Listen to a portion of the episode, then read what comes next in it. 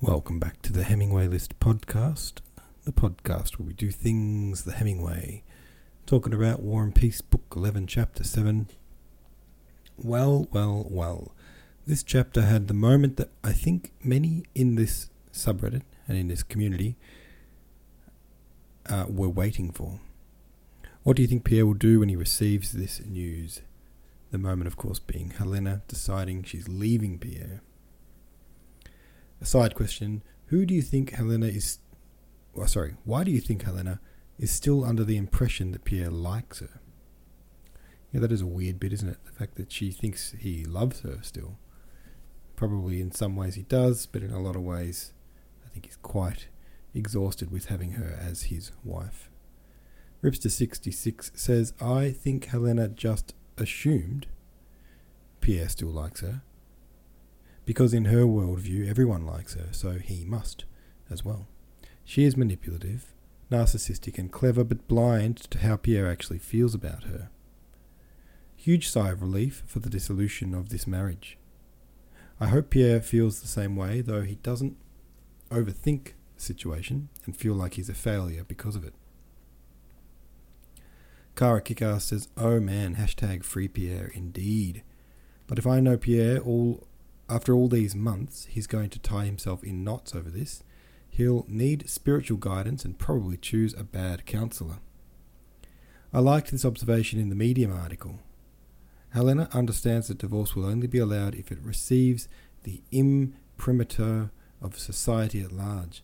This is so true. Laws are never applied blindly and universally. There is always some wiggle room. I wonder what events in Tolstoy's life he witnessed where this happened. Wayne Snitzel says, Come off the high of experiencing the battlefield of Borodino with its terrible beauty, Pierre must simply shrug and say, So be it. Helena has gotten her way throughout the novel, even though I am not a big fan of her. I can't help but admire her ability to manipulate everyone around her. I think this could ultimately open Pierre up to pursuing a new romantic interest as well.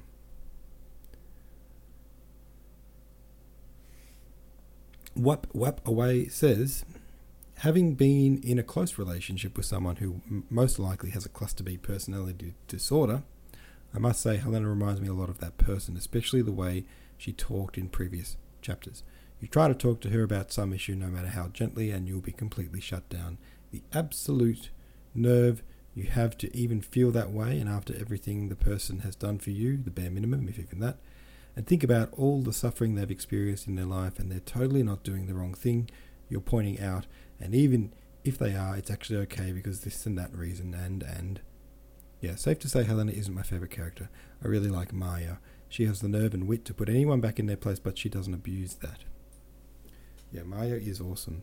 And i feel for you wap wap away i've also been in a close relationship with someone with a cluster b personality disorder borderline personality disorder to be specific, and my God, what a minefield! What a mind f that is. I can definitely see what you mean when you say there's similarities with Helena. Those traits of kind of having no regard for other people, but also somehow always managing to seem like they are in the right, or worse still, they are some kind of a victim of a situation that they've completely created by their own um, doing. So, yeah, I feel for you, and I know exactly what you're saying. All right, so I think I better open up the next chapter, which I have not yet done. Uh, what are we doing here? Chapter 8. Chapter 8 goes like this Toward the end of the Battle of Borodino, Pierre, having run down from the Raevski's battery a second time, made his way through a gully to Knyazkovo with a crowd of soldiers. He reached the dressing station and seeing blood and hearing cries and groans, hurried on, still entangled in the crowds of soldiers.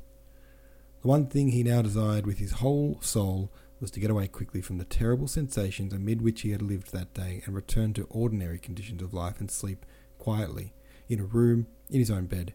He felt that only in the ordinary conditions of life would he be able to understand himself and all he had seen and felt. But such ordinary conditions of life were nowhere to be found. Though shells and bullets did not whistle over the road along which he was going, still on all sides there was what there had been on the field of battle. There was still the same suffering, exhausted and sometimes strangely indifferent faces, the same blood, the same soldiers, overcoats, the same sounds of firing which, though distant now, still aroused terror, and besides this there were the foul air and the dust. Having gone a couple of miles along the Mozhaysk road, Pierre sat down by the roadside. Dusk had fallen, and the roar of guns died away. Pierre lay leaning on his elbow for a long time, gazing at the shadows that moved past him in the darkness. He was continually imagining that a cannonball was flying toward him with a terrific whiz, and then he shuddered and sat up. He had no idea how long he had been there. In the middle of the night, three soldiers, having brought some firewood, settled down near him and began lighting a fire. The soldiers, who threw sidelong glances at Pierre, got the fire to burn and placed an iron pot on it, into which they broke some dried bread and put a little dripping. The pleasant odour of greasy viands mingled with the smell of smoke. Pierre sat and sat up and sighed. The three soldiers were eating and talking among themselves, taking no notice of him. And who may you be? one of them suddenly asked Pierre, evidently meaning that Pierre what Pierre himself had in mind, namely, if you want to eat, we'll give you some food, only let us know whether you are an honest man. I I said Pierre, feeling it necessary to minimize his social position as much as possible so as to be nearer to the soldiers and better understood by them. By rights, I am a militia officer, but my men are not here. I came to the battle and have lost them. There now, said one of the soldiers. Another shook his head. Would you like a little mash? the first soldier asked, and handed Pierre a wooden spoon after licking it clean. Pierre sat down by the fire and began eating the mash, as they called the food in the cauldron, and he thought it more delicious than any food he had ever tasted. As he sat, bending greedily over it, helping himself to large spoonfuls and chewing one after another, his face was lit up by the fire, and the soldiers looked at him in silence. Where have you to go? Tell us, said one of them. To Mozhaysk. You're a gentleman, aren't you? Yes. And what's your name? Peter Kirillich. Well then, Peter Kirillich, come along with us, we'll take you there. In the total darkness, the soldiers walked with Pierre to Mozhaysk. By the time they got near Mozhaysk and began ascending the steep hill into the town, the cook, the cocks were already crowing. Pierre went on with the soldiers, quite forgetting that his inn was at the bottom of the hill and that he had already passed it. He would not soon have remembered this, such was his state of forgetfulness, had he not halfway up the hill stumbled upon his groom, who had been to look for him in the town and was returning to the inn.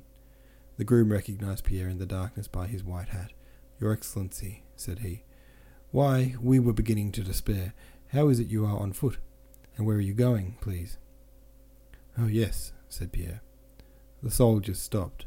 So you've found your folk, said one of them. Well, goodbye, Peter Kirillich, isn't it? Goodbye, Peter Kirillich, Pierre heard the others' voices repeat. Goodbye, he said, and turned with his groom toward the inn. I ought to give them something, he thought, and felt in his pocket. No, better not, said another inner voice. There was not a room to be had at the inn. They were all occupied. Pierre went out into the yard and, covering himself up, head and all, lay down in his carriage.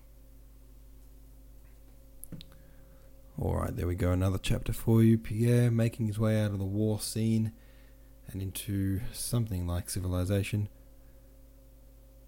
Interesting chapter. I like how he sort of tries to downplay his position to just fit in with these ordinary soldiers.